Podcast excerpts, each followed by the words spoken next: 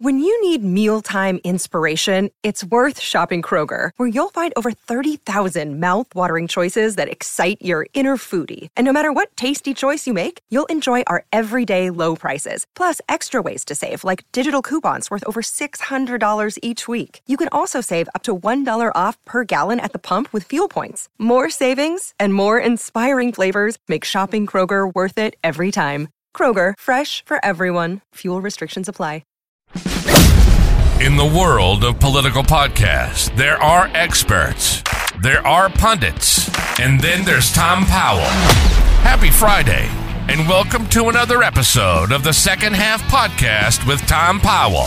Remember, remember, if you're listening to this, that means you made it through another week, and margaritas are in order.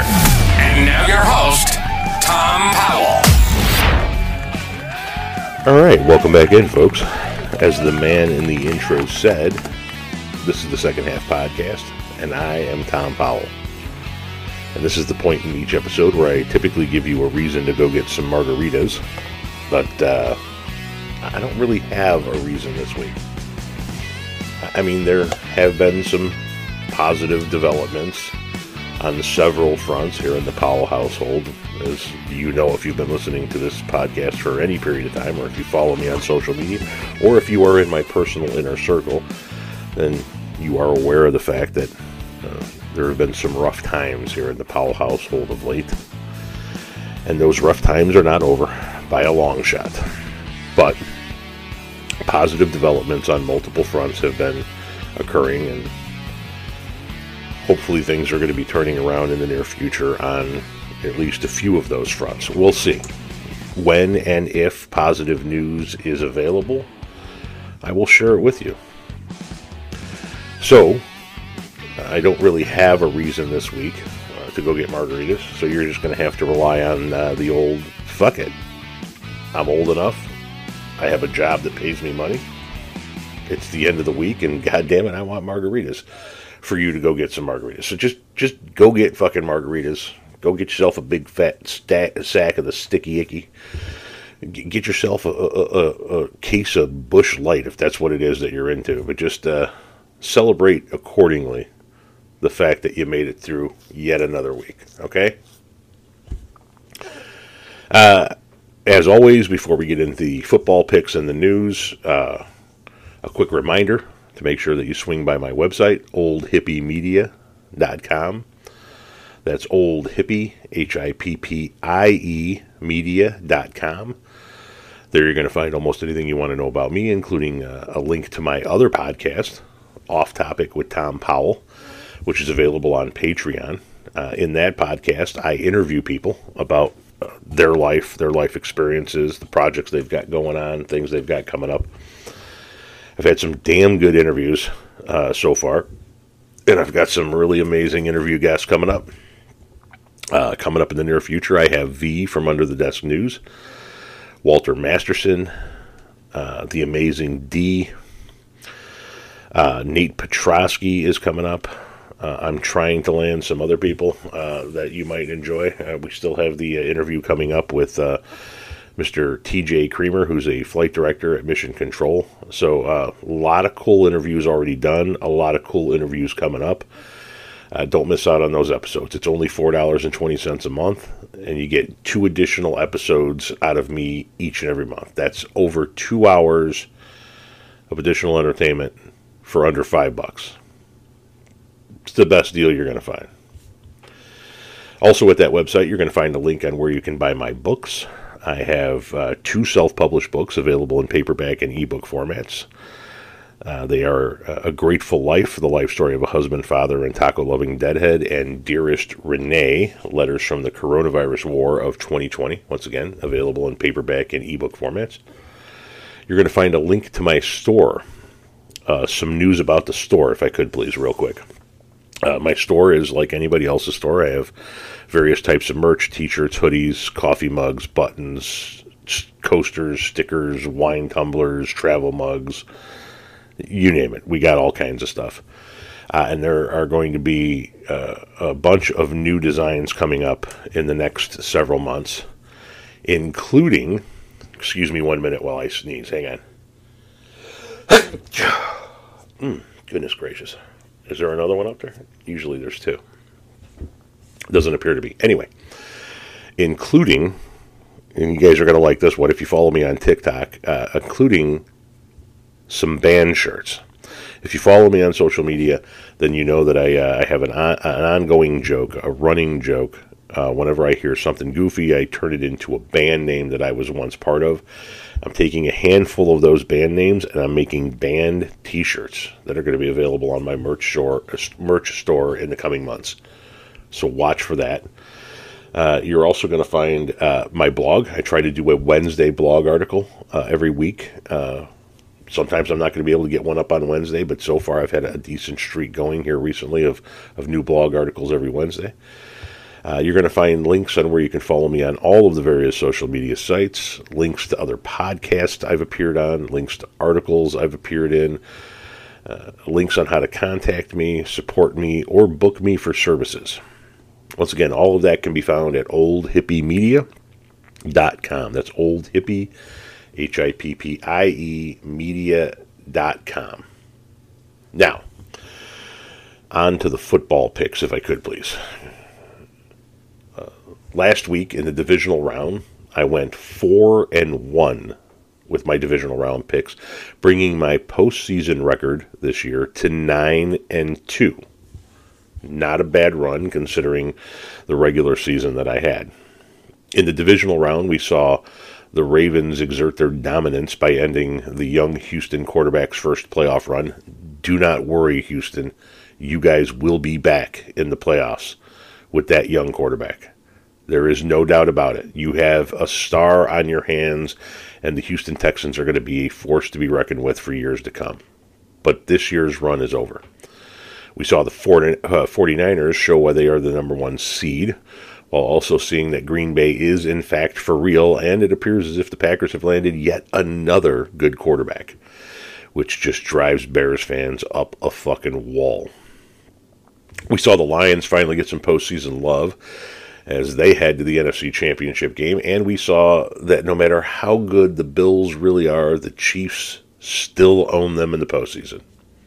It's just a fact, folks. The Bills are a good team. They've got a great quarterback. They've got a phenomenal uh, overall team top to bottom, but they just can't get over the Chiefs in the postseason. So now we're down to four. Uh, we're heading into the championship games. This weekend's games will determine which two teams head to the Super Bowl. And uh, my picks are as follows. I think that as tough as the Chiefs are, as good as they've been, their run ends in Baltimore because the Ravens, I think, are just too much at home for the Chiefs. I think the Chiefs have the better quarterback, but I think the Ravens are going to pull it off. And while I want the Lions to win it all, I, I have been rooting for the Lions for years to finally get some respect. I sadly think their run comes to an end in the city by the bay. So my picks for the conference championships are the Ravens and the forty-niners. And if that's how it works out, that's going to be the Super Bowl that we get. An East Coast city and a West Coast city battling it out for the Super Bowl championship. We'll see. We'll see how uh, how this goes. Personally, I would like to see, for, uh, Ravens and forty-niners is who I think it's going to be. I would like to see Lions Chiefs. I, I really would. But we'll see. My picks, official, Ravens and forty-niners. All right, now, on to the news of the week. And yeah, I always do political news, but I do some non-political news as well. So we're going to do a couple of, a little bit of non-political news here to begin with before we get into the politics. Uh, and I'd like to start with Applebee's, who has uh, offered a date night pass. I don't know if you guys saw this. I, I found it kind of interesting and wanted to discuss it. I'm going to read to you now from Fox Business. Applebee's customers were thrilled when the restaurant chain announced an exclusive date night pass just in time for Valentine's Day earlier this month. But then supplies didn't last. The two hundred dollars tickets for fifty-two date nights at the favorite neighborhood grill were sold out within minutes once they became available online Monday. The company said, due to popular demand, the Applebee's date night pass has sold out. Applebee's Date Night Pass was a promotional deal that would let customers buy limited edition passes for up to thirty dollars in food and non-alcoholic beverages per visit for fifty-two visits. The national chain said the passes had more than a fifteen hundred dollars value for just two hundred dollars. The date night pass went on sale Monday at noon, but hopeful couples had the, their date plans quashed when the passes were sold out almost as soon as they went online. Applebee's did not respond to a request for comment. The uh, excitement and demand from guests for Applebee's date night pass far surpassed our expectations, an Applebee's spokesman told U S A Today in a statement. The restaurant chain did not say how many passes were sold, but that there were tens of thousands of hungry guests waiting to try and snag a pass. Now, many people are claiming that this was all a scam and that the Applebee's passes never existed, but uh, I, I have no proof or validation to that claim in any way, shape, or form. And while I'm not a huge fan of Applebee's, I'm a huge fan of a deal, and I'm a huge fan of companies Uh, offering deals to their customers, and that sounded like it was a hell of a deal. fifteen hundred dollars worth of value for just two hundred dollars over the course of a year sounded like a hell of a deal. So uh, hopefully they bring that pass back and more people have an opportunity to participate in it, and hopefully other restaurants take note and say, hey, we might be able to offer a deal. This this is an opportunity to get people into the restaurant more often. You only get a thirty dollars value each night, each one of your fifty-two visits. And so you're going to have to spend some of your own money. And so it's a way to get people in the door, have them buy stuff above and beyond the two hundred dollars pass that they bought, but also take in a massive chunk of money on the front end in order to sell these things. So I, I would like to see some of my favorite restaurants maybe take a hard look at the Applebee's date night pass concept. Uh, moving on to the labor market, if we could, please. Uh, we have an article out uh, about the fastest growing jobs in ten U S major markets. I'm going to read to you now from C N B C. The job landscape has been in constant flux over the last three years as some industries will sh- still struggle to recover from the COVID nineteen pandemic, and companies brace for a potential recession in twenty braced for a potential recession in twenty twenty-three, a recession that did not come, by the way. Some jobs have become more popular in the wake of the pandemic and the nationwide quitting and hiring spree it triggered. The U S is expected to add eight point four million jobs, uh, million new jobs by twenty thirty-one, according to the latest U S Bureau of Labor Statistics jobs projection, with nearly one-third of jobs being in healthcare and social assistance. Advanced practice po- providers, employee experience managers, and truck drivers are among the most in-demand jobs in the U S, a new report from LinkedIn has found. On Wednesday, LinkedIn released its annual Jobs on the Rise list, highlighting the twenty-five fastest-growing occupations over the last five years, based on the job titles that saw the most growth on its website between January of twenty eighteen and July of twenty twenty-two. twenty-two of the twenty-five positions on LinkedIn's list offered remote or hybrid job opportunities, indicating that employers are continuing to heed workers' demands for flexible work to attract and retain talent in a tight labor market. The ten fastest growing jobs, according to LinkedIn's list, in ten major U S markets are head of revenue operations, human resources anal- analytics manager, diversity and inclusion manager, and that one's going to piss off some people, truck driver, employee experience manager, sales enablement specialist, advanced practice provider, growth market manager, data governance manager, and grants management specialist. Now, I am getting old as fuck because I don't know what half of those fucking jobs are. But those are the jobs that if you want some growth, you need to look out for, according to LinkedIn. Continuing on with the economy, the Dow hit yet another record high this week. I'm going to read to you now from A P News.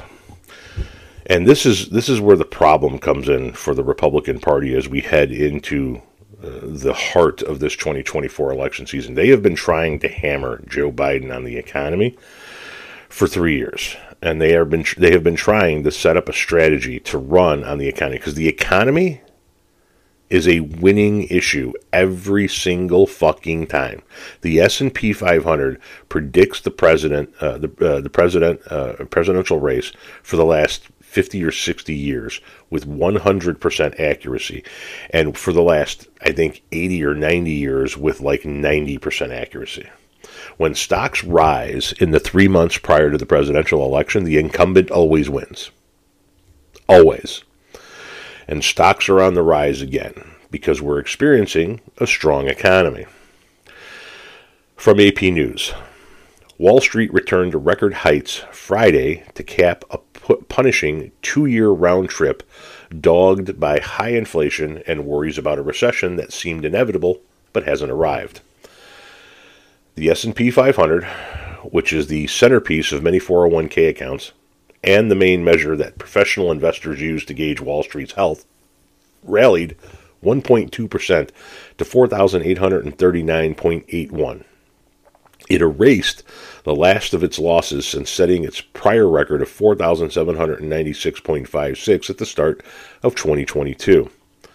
During that time, it dropped as much as twenty-five percent as inflation soared to levels unseen since Thelonious Monk and Ingrid Bergman were still alive in nineteen eighty-one. Even more than high inflation itself, Wall Street's fears were focused on the medicine and Federal Reserve traditionally uses focused on the medicine the tri- Federal Reserve traditionally uses to treat it. That's high interest rates, which press the brakes on the economy by making borrowing more expensive and hurting prices for stock and other investments. And the Fed rapidly hiked its main interest rate from virtually zero to its highest levels since two thousand one in a range between five point two five percent and five point five percent. Historically, the Fed has helped induce recessions through such increases to interest rate cuts, or to interest rates. Coming into last year, the widespread expect- expectation on Wall Street was that it would happen again. But this time was different, or at least it has been so far. The economy is still growing, the unemployment rate remains remarkably low, and optimism is on the upswing among U S households. Quote, "I don't think this cycle is normal at all," said Niladri Neal Mukherjee, and I know I butchered that name, so I apologize, Chief Investment Officer at, at, at, investment officer at T I A A's Wealth Management Team. "It's unique, and the pandemic introduced that element of uniqueness," they went on to say. After shooting higher uh, as snarled, after shooting higher as snarled supply chains caused shortages because of COVID nineteen shutdowns, inflation has been cooling since its peak two summers ago. It's eased so much that Wall Street's biggest question now is when the Federal Reserve will begin moving interest rates lower. Such cuts to rates can act like steroids for financial markets while releasing pressure that's built up on the economy and the financial system. Treasury yields have also uh, have already relaxed significantly on expectations for rate cuts, and that helped the stock market's rally accelerate sharply in November. The yield on the ten-year Treasury slipped Friday to four point one three percent, and it's down sharply from the five percent that it reached in October, which was its highest level since oh seven. Now, a lot of people are going to hear this. They're going to see some numbers. They're going to hear that the Dow Jones Industrial Average, average set a new record uh, high earlier this month as it gained three hundred fifty-nine, or one point one percent. On Friday to close at thirty-seven thousand eight hundred sixty-three. The NASDAQ composite jumped two hundred fifty-five, or one point seven percent, to close at fifteen thousand three hundred ten. Uh, they're going to hear that the S and P rose, all told, fifty-eight point eight five points to its record. They're going to go, okay, what does all of that mean? The stock market's doing great. This, that, the other. Well, it means that we're having a good economy. And it means that all the bullshit that you're being sold by the conservative right in this country about how bad Democrats are for the economy has yet again proven to be bullshit. The economy does well under Democrats, and it does poorly under Republicans. And that has been the case literally my entire life. Literally my whole life. We had a piss poor economy under Reagan, where Reagan raised uh, taxes uh, fourteen times in eight years in order to try and get the economy under control after he came in and had one of the biggest tax cuts in American history, blowing a massive hole in our debt and deficit. Inflation skyrocketed. People suffered across this country. In came Bill Clinton, and he fixed it. He worked with a Republican Congress to balance the budget for six of his eight years and passed on a surplus to George W. Bush, who then tanked the economy with a combination of the Bush tax cuts and two wars in the Middle East that he didn't bother to pay for. He went from being handed a, a surplus and a long-term plan created by a Democratic president and a Republican Congress to end our debt and repay every dime taken from Social Security. That's the plan put in place by the Clinton administration with the Republican Congress. That was what was handed to W. And he fucking destroyed it. And by the time W left office, we were in the worst recession since the Great Depression, and we were shedding seven hundred thousand jobs a month. In comes Obama, and he fixes it, uh, fixes it again. He saves the auto industry. He oversees the longest streak of uninterrupted private sector job growth in American history. He doubles the stock market. He cuts unemployment in half. He cuts government spending by two-thirds. And he puts us back on track. Then what happened? We got Trump.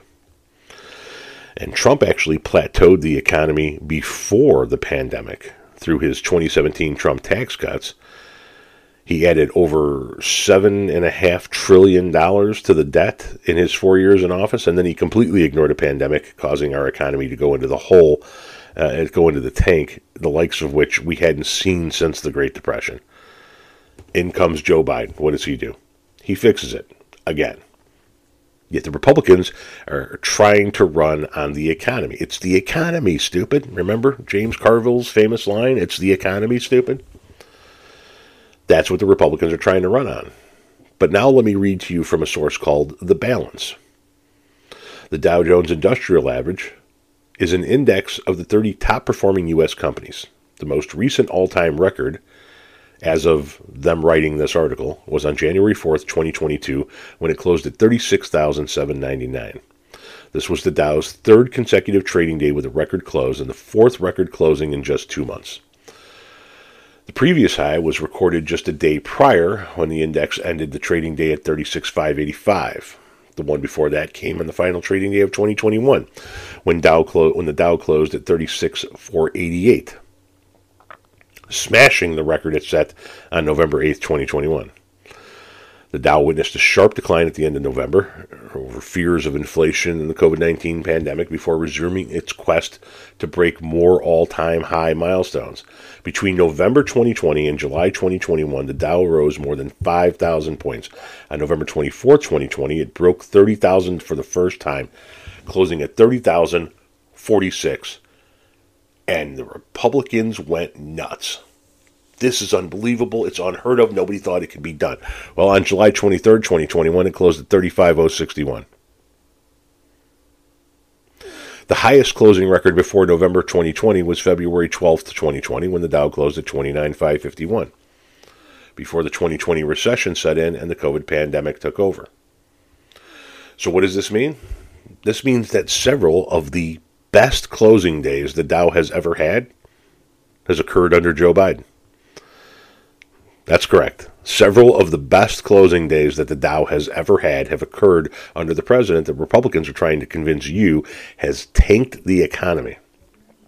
And they've done it again. And we've now closed once again at an all-time record high for the Dow. Because the economy does better under Democrats than it does under Republicans. It is always the case. Even Donald Trump said so before he got into politics. But the simple-minded can be sold anything, so they are going to be sold that this is a bad economy and that they need to vote accordingly. Here's the problem that the Republicans have. You can sell people, simple-minded people, on things like the brown people are coming for your jobs, the gay people are coming for your kids, women shouldn't have rights, et cetera, et cetera, et cetera. But they know their own finances. They understand what they can and cannot afford. They understand when they have a little bit of extra money. They understand when they're suffering a little bit. And that's the one thing that the Republicans can't sell. So what are they back to trying to sell you? What has the shift become in the Republican Party narrative over the course of the last five months? We're shifting away from economic talk, and we're back on immigration. We're back on a border invasion. We're back on, look, the brown people are coming for you. Because that's all they got left, folks. They can't run on the economy anymore. They just can't. In some pockets, they're going to be able to. In poor areas of the rural parts of this country, they're going to be able to sell some of the simpletons that their plot in life, their lot in life is because Democrats have ruined the economy. But overall, it's not a winning argument in this country right now. So now they need to sell you on brown people coming to take your jobs, gay people coming to to assault your kids, that that fear and loathing of people that are deemed other than you. Watch that become the main narrative as we get closer to November, folks. Mark my words. Uh, this next news story I found rather interesting and wanted to touch on it. Sports Illustrated just had a massive round of layoffs, and it could mean the end of Sports Illustrated. And no, I'm not joking when I say that. I'm going to read to you now from Forbes. The sports media world was rocked by the news that Sports Illustrated, embroiled in controversy since it was bought in twenty nineteen by Authentic Brands Group, will lay off the majority of its workforce in what may see, uh, many see as the end of the publication. How the termination happened, terminations happened is the latest in a series of ongoing embarrassments for Sports Illustrated since the brand was licensed to the Arena Group soon after its one hundred ten million dollars purchase from Meredith Corporation.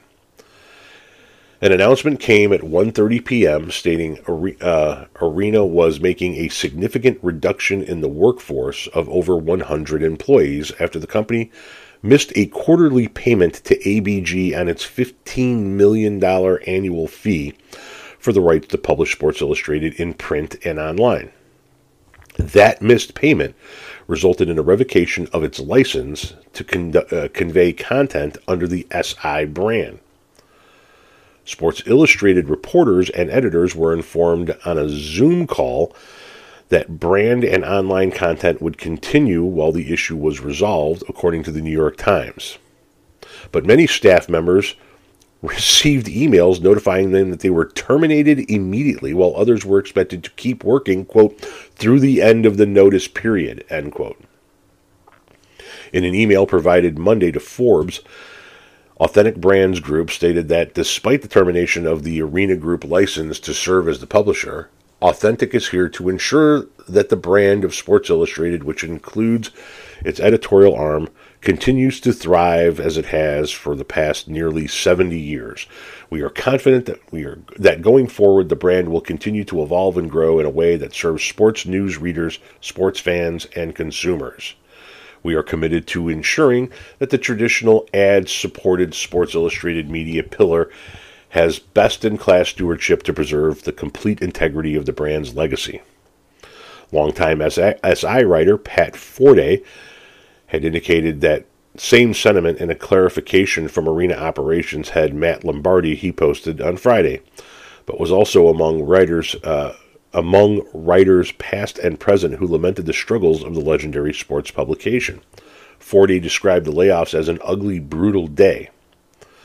Best-selling author Jeff, author Jeff Perlman posted he was heartbroken, while Richard Deitch, now with the uh, Athletic, described it as just an awful uh, day in a series of awful days for a place that meant the world to so many. E S P N's Adam Schefter noted, at its peak, and even for a while after, Sports Illustrated was the institution. Its covers and coverage were legendary.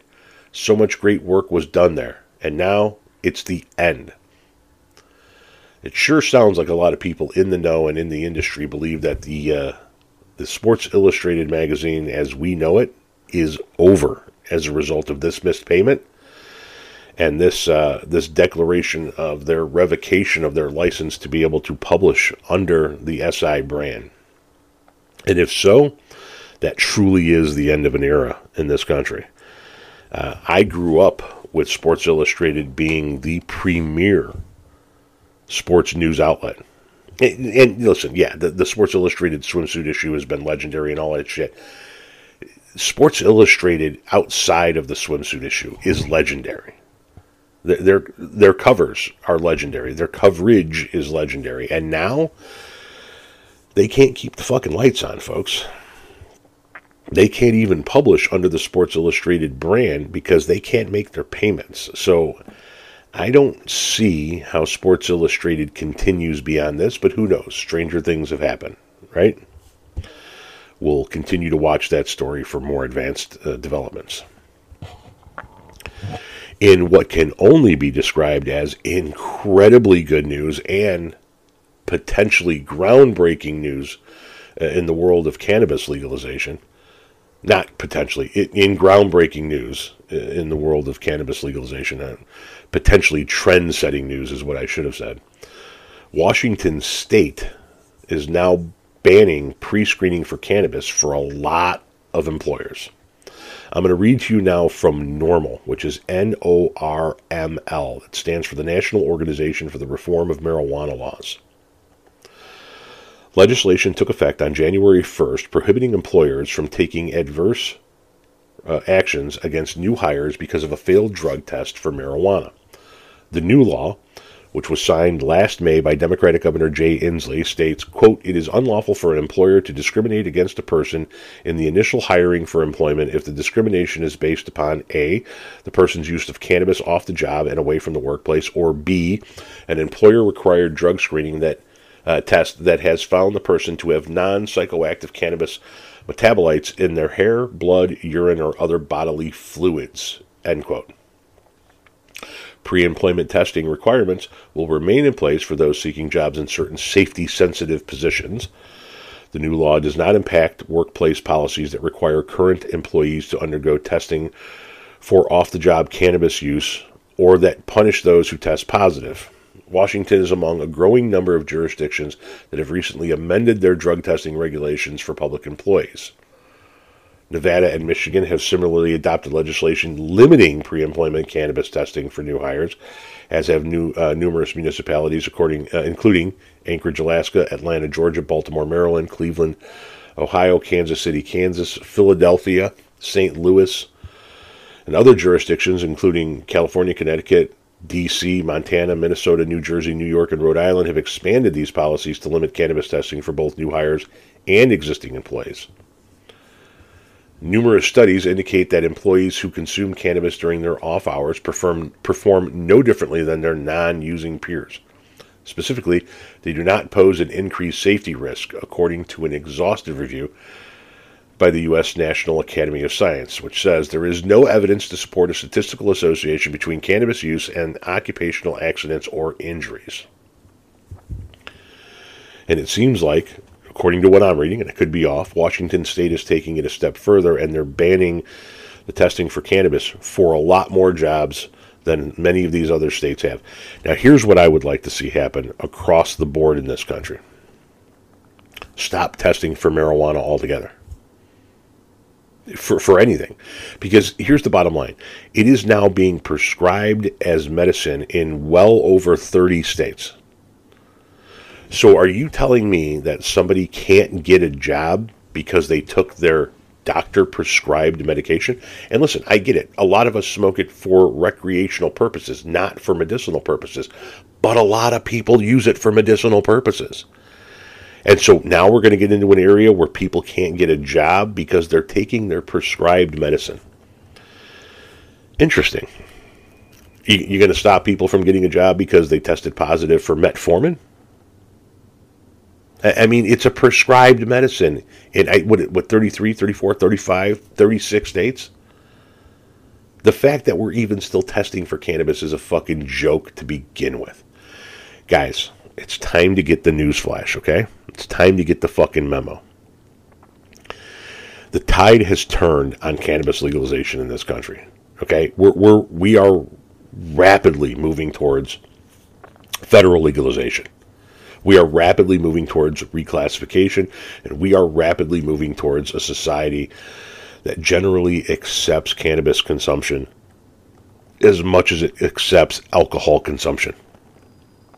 And you don't test for alcohol in the bloodstream for pre-employment uh, uh, screenings. So fucking stop with this marijuana testing, okay? Just fucking stop.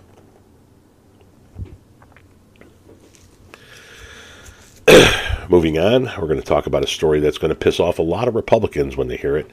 Uh, it already has pissed off a lot of Republicans, but if there are any Republicans that are listening to this podcast, I hope this one makes your fucking skin crawl. The Supreme Court has sided with the Biden administration on removing razor wire from the southern border.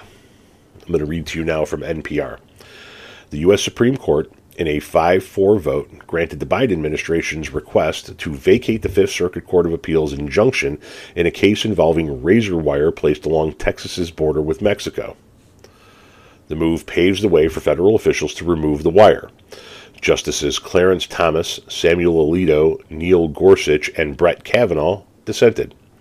Texas has maintained that it needs to act on the border because the federal government has failed to stem the tide of migrants crossing from Mexico. Oddly enough, Texas actually deems themselves, not, not an outside source, Texas themselves deems undocumented immigrants in their state as a net positive for their economy. But we won't let facts get in the way of a good narrative here, right? Governor Greg Abbott launched a controversial state-led border security effort called Operation Lone Star in twenty twenty-one. Since then, Texas has installed razor wire, a floating barrier in the Rio Grande, and added thousands of Texas state troopers and National Guard soldiers to patrol parts of the state's one thousand two hundred fifty-four mile long border with Mexico. Earlier this month, the Biden administration turned to the Supreme Court over the installation of razor wire on the northern banks of the Rio Grande in Eagle Pass. That came after the state sued the administration in October, claiming federal agents were destroying state property and preventing Texas National Guard, excuse me, and Department of Public Safety officers from securing the border. A federal judge ruled in the Biden administration's favor, but the Fifth Circuit Court of Appeals later decided the judge misunderstood a law that spells out what the federal government can be sued for. On Monday, the Supreme Court sided with the Biden administration, allowing federal agents to cut through portions of the wire if they deem it necessary. Now, why are the Republicans losing their shit? Because the deciding vote, one of the deciding votes in this was Amy Coney Barrett.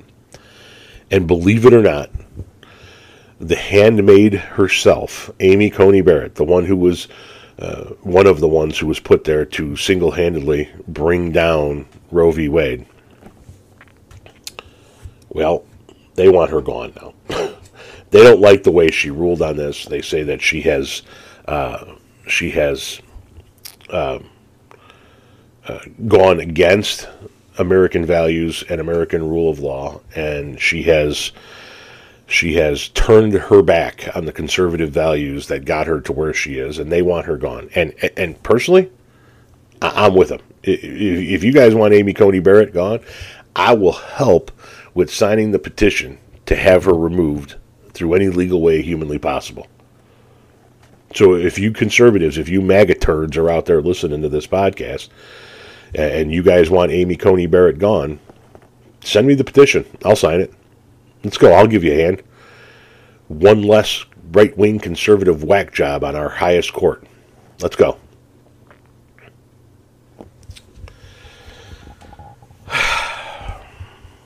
Moving on, as you may have heard, we had uh, the second primary of the year in New Hampshire this past week. And I'd like to go over some of those results now before we go into what exactly the end result of all of this ends up being as long as Trump is still in the race. First, I'm going to read to you from N B C News. President Joe Biden and former President Donald Trump scored decisive victories Tuesday in New Hampshire's primaries, with both aiming to move confidently into general election mode. Even so, questions remain, though there are fewer for Democrats. A Biden write-in campaign, he uh, skipped the New Hampshire uh, primary in a conflict over the twenty twenty-four primary order, easily defeated an energetic and well-funded challenge uh, from Representative Dean Phillips of Minnesota. On the Republican side, former U N Ambassador Nikki Haley vowed to continue, much to the chagrin of Trump and his allies.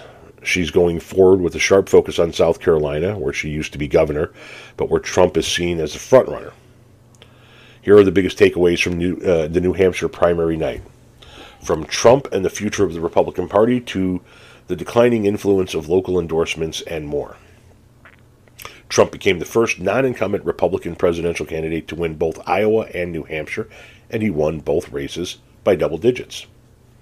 Trump and his allies were wielding the historical first as a clear sign that the twenty twenty-four primary campaign should be coming to an end. Yes, a significant portion of the G O P electorate has been looking for a Trump alternative, but it so far hasn't been able to come close to toppling him. We have to do what is right for our party, Trump said at his election night party in Nassau.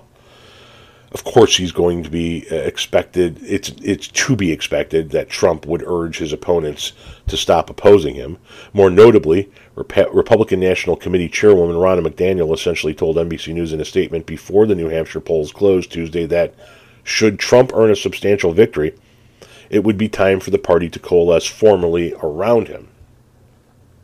Several G O P lawmakers have suggested the same. Quote, if President Trump comes out strong tonight, that's a clear message being sent by our primary voters, McDaniel said in her statement earlier Tuesday, adding that former rivals had endorsed Trump and that, quote, Republicans know if we're not united as a party behind our nominee, we won't be able to beat Biden, end quote. But Nikki Haley, in her post-election speech Tuesday, pledged to fight on and carry her campaign into South Carolina, which hosts its primary late next month. Even though he pulled out a victory over Haley on Tuesday night, there are some general election warning signs in the results for Trump. First and foremost, his performance with self-identified moderates, who tend to be the swing voters in critical swing states like Pennsylvania, Michigan, and even New Hampshire, uh, come November. N B C News exit polling found that while Trump won self-identified Republicans by forty-nine points, he lost independents by twenty-four points, and the makeup of the primary was fairly evenly split between the two groups. Self-identified moderates, twenty-nine percent of the electorate, backed Haley by a whopping fifty-one points over Trump, while he won conservatives by forty-two points. Meanwhile, just thirteen percent of Haley voters said that they would be satisfied with Trump's winning the G O P nomination, while eighty-six percent of her voters said he wouldn't be fit to serve as president should he be convicted of a crime. Not all of Haley's supporters Uh, now were Trump supporters in twenty twenty, uh, in the twenty twenty election, and Greg Moore, the regional director for Americans for Prosperity Action, a conservative group that endorsed Haley, told reporters Friday that he thinks the raw reality of a two-candidate matchup will see many unhappy Republicans come home to Trump. But N B C News spoke with several voters at Haley's uh, Haley events who said they couldn't get themselves to the point where they could vote for Trump in the fall should he win the nomination, including some who previously voted for him. Donna Dostey, a Haley supporter from Hooksett, said she liked Trump's policies but voted for Biden in twenty twenty-two after having backed Trump in twenty sixteen because of the chaos that Trump brought to the country. She said she could write, she would write in Haley this fall should the election be a rematch between Biden and Trump. Trump makes me nervous, she said. He really does. I think he's a dangerous man, she went on to say. These voters don't make Trump nervous, though. Addressing a question from N B C News earlier uh, Tuesday about winning back some of them, he wasn't too worried. Quote, they're going to all vote for me again, he said. I'm not sure we need too many. I'm not sure. I think that Biden is the worst president in the history of this country, but we're going to all come back. But we're all going to all come back. They're all coming back, and I think you see that, he said. But that's not the case. They're not all coming back. Despite all the Democratic hand-wringing about Biden's prospects against Trump, despite all the polls showing Americans unhappy with a Biden-Trump rematch, and despite Biden's age and vulnerabilities, Biden just won a comfortable margin as a write-in candidate in New Hampshire's, New Hampshire's unsanctioned Democratic primary. Biden didn't even make it to New Hampshire in his first two presidential runs in uh, nineteen eighty-eight and two thousand eight before he finished fifth in the state in twenty twenty. But this time he's on track to win uh, around two-thirds of Democrat uh, votes in the state, almost fifty points ahead of the competition. And even his name, uh, even though his name wasn't actually on the ballot, he did so, as I said earlier, as a write-in candidate. That's not too far off of eighty-one percent President Barack, the eighty-one percent Pro, uh, President Barack Obama got in the New Hampshire primary in twenty twelve, when he ran for re-election without notable Democratic opposition, and with his name on the ballot. And Biden appears on track to get more raw votes than Obama did that year, thanks to a higher turnout this time. Phillips is a credible and well-funded candidate, smooth on the stump, and a quarter-century Biden's junior. He went all in on New Hampshire and doggedly argued that Biden is unelectable and experiencing decline. And he easily outspent Biden uh, and his write-in campaign, which didn't run a single T V ad. But New Hampshire Democrats opted to go with Biden anyway, while Phillips is running close to an ambitious goal he set out for himself of finishing with more than twenty percent of the vote. Phillips is worth somewhere uh, north of one hundred million dollars, so he can most likely continue his campaign as long as he likes, and he has already signed up for an event in South Carolina this coming weekend. Biden still has work to do to bring unhappy elements of his base back into the fold, but barring some kind of major, surprising outside event, the rest of the world besides Phillips is likely to move on to the general election mode with Biden as the candidate. And what we're seeing here unfold in these primaries is two things. One, on the Democratic side, we're seeing that even though people are going, well, he's Genocide Joe, and we don't want him, he's too old, and this, that, the other. And I'm I'm talking about Democrats saying this, not Republicans. The Democrats still recognize the power that Joe Biden has to beat Donald Trump in the general election, and they are choosing to run with him again. Joe Biden is going to be the Democratic nominee. It's time to get that through your head. There isn't going to be another Democratic nominee unless Joe Biden backs out or has a major medical issue. He's going to be the nominee. It's going to be Biden and Harris again. On the Republican side, it's most likely going to be Trump. I've been saying for months when people say, well, who do you think the Republican nominee is going to be? I think the Republican nominee is going to be Donald Trump yet again. I think that it's going to be a Biden-Trump matchup. But Trump is seeing the cracks. He's not winning the moderates. He's not winning the independents. He beat Nikki Haley with fifty-four percent of the vote. He wasn't getting sixty, seventy, eighty percent of the vote like people think he was. Nikki Haley was just behind him by a few percentage points in New Hampshire. Now, does that mean that Nikki Haley is going to surpass him and win the nomination? No, it doesn't. Does that mean some other Republican candidate is going to be the nominee? No, it doesn't.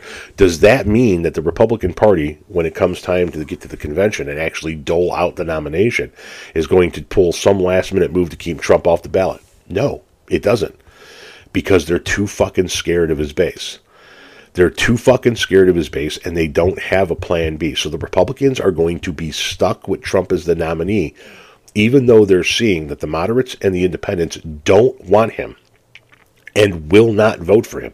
Is he going to draw the MAGA base? Yeah. Is he going to draw Republicans that maybe you're like, yeah, I really wish he wasn't the nominee, but he's the Republican, so we got to vote for him? Yeah, he is. But he is not going to draw the people he needs to draw in order to win the states he needs to win. He just isn't. The moderates and independents are already against him. They don't want him. And and the, the, the conservatives that are sort of on the fence, that are like, hey, listen, if he's the Republican nominee, I'll vote for him, are the, also the ones that are going, but if he's convicted of a crime, I just can't see myself voting for him. And he's going to be convicted of a crime before the general election. There is a very strong chance that Donald Trump is not going to be able to vote for himself in the presidential election because he's going to be a convicted felon. A convicted felon that's appealing his case, but a convicted felon nonetheless.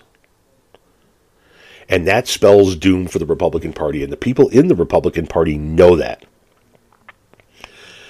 But they're all too scared of his base. They're all too afraid that his base isn't going to turn out, that they're going to write him in anyway, and that they're going to turn their backs on anybody that isn't loyal to Trump. And that brings us to the next point of this whole thing, which was how the Republican candidates themselves line up to suck this man's asshole, even though he treats them like shit.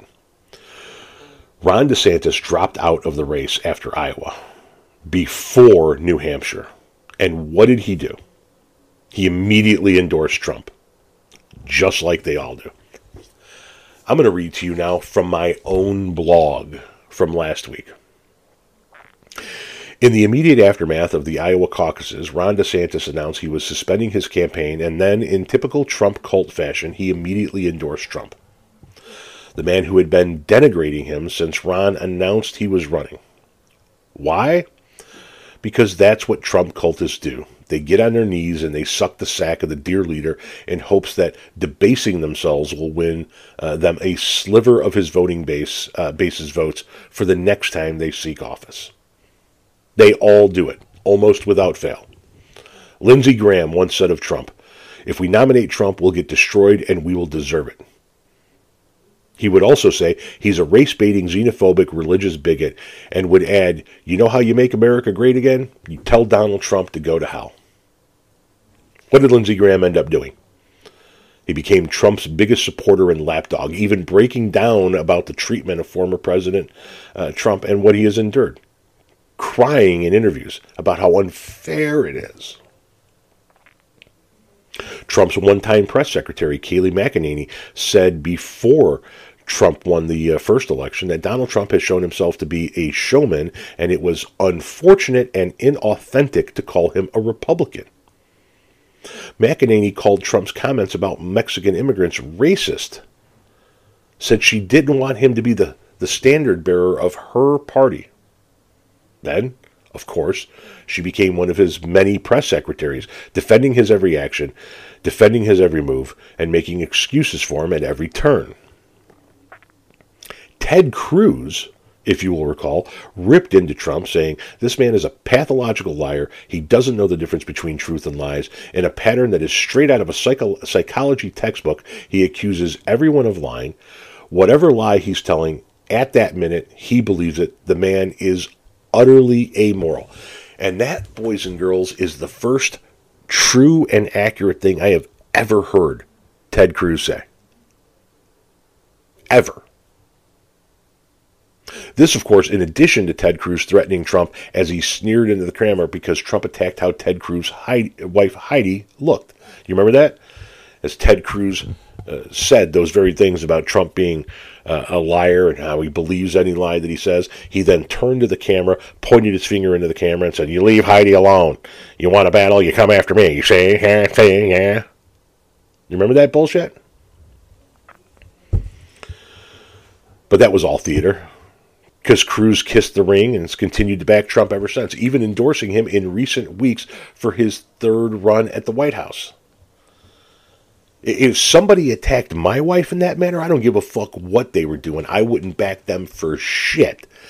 Keep in mind that Trump also accused Ted Cruz's father of assassinating Ted Kennedy. And, Tr- and Cruz still gets on his knees to fillet Trump every chance he gets because he's afraid of the base.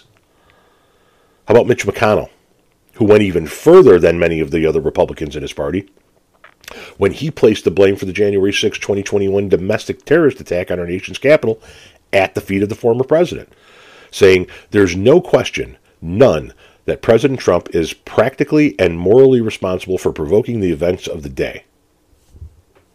Do you remember that? That was a speech he gave when uh, the Senate was getting ready to vote on Trump's impeachment articles to convict or acquit him because of the events of that day. And then what did McConnell do? He went on to vote not to con- convict Trump of that act during the impeachment trial. Trump's even gone after McConnell's wife, Elaine Chao, who was in the Trump cabinet. Yet Mitch continues to support him solely because he is the likely presidential nominee.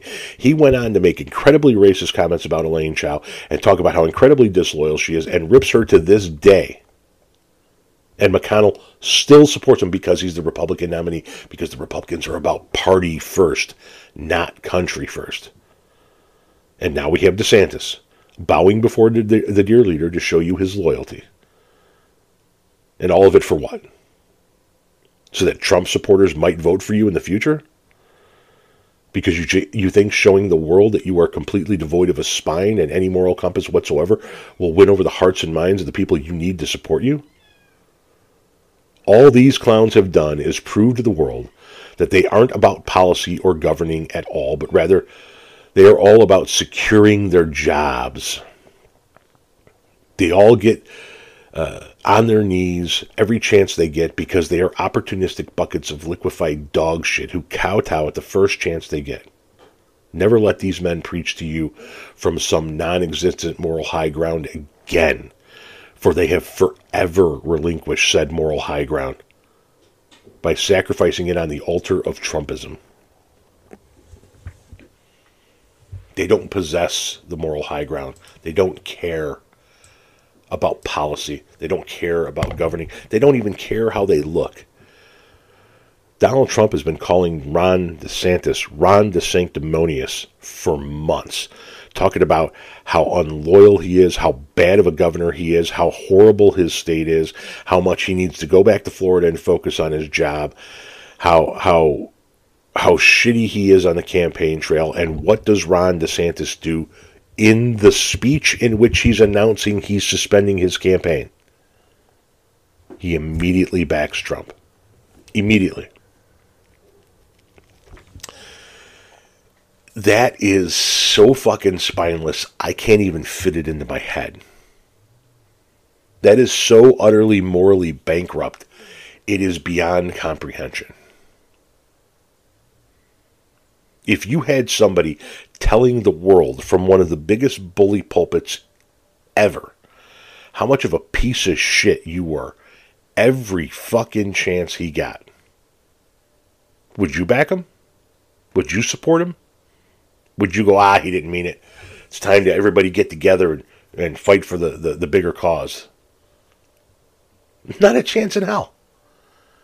And if you say you would, you'd be a lying sack of shit. So who's next? Nikki Haley. She's the only one still in the race, right? She's the only one still in the race trying to oppose Trump, and she's the only one that even has a chance at beating Trump, and that chance is slim and fucking none.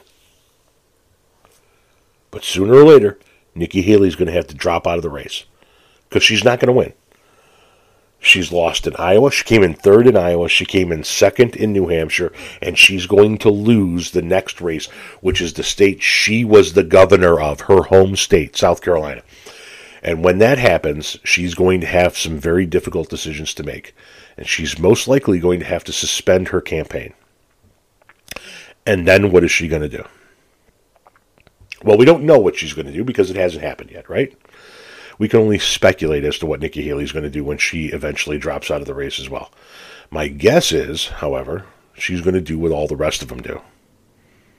She's going to line up to kiss the ring, get on one knee, and devote her ever, uh, never-ending loyalty and devotion to the dear leader. Because all of them are afraid that when they run the next time around, the Trump base is going to remember them, and they're going to go, eh, you were the one that opposed Trump. Trump has even come out and said, just yesterday, I believe, that uh, he is going to ban any donors that continue to give money to Nikki Haley from ever coming back into the MAGA fold. If, he said, if you guys don't get off of her train now and turn to Trumpism, if you guys don't stop supporting her and her uh, bid to unseat me as the potential nominee, you're never allowed back in my camp ever again. He's a fucking mob boss. And he's not even good at that.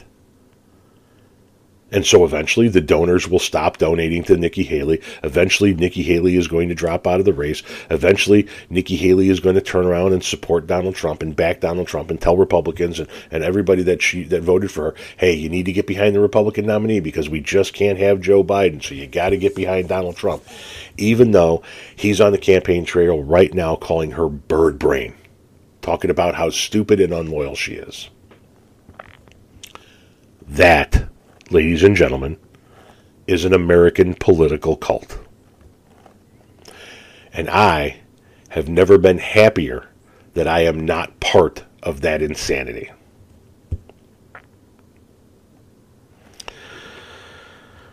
All right, guys, that's all I got for you this week. Make sure you tune in next week for an all-new episode of the Second Half Podcast with Tom Powell. And then just a little heads up for you, a little scheduling heads up for you. There's going to be a new episode on February second. There's going to be a new episode on February nineteenth. There's going to be a new episode, or ninth. There's going to be a new episode on February sixteenth. And then there's going to be a new episode on February twenty-third. And then there will be a couple of weeks off. Because on February twenty-eighth, I am wheels up for Jamaica for ten days. So there will not be a new episode on March first or March eighth. The last new episode will be February twenty-third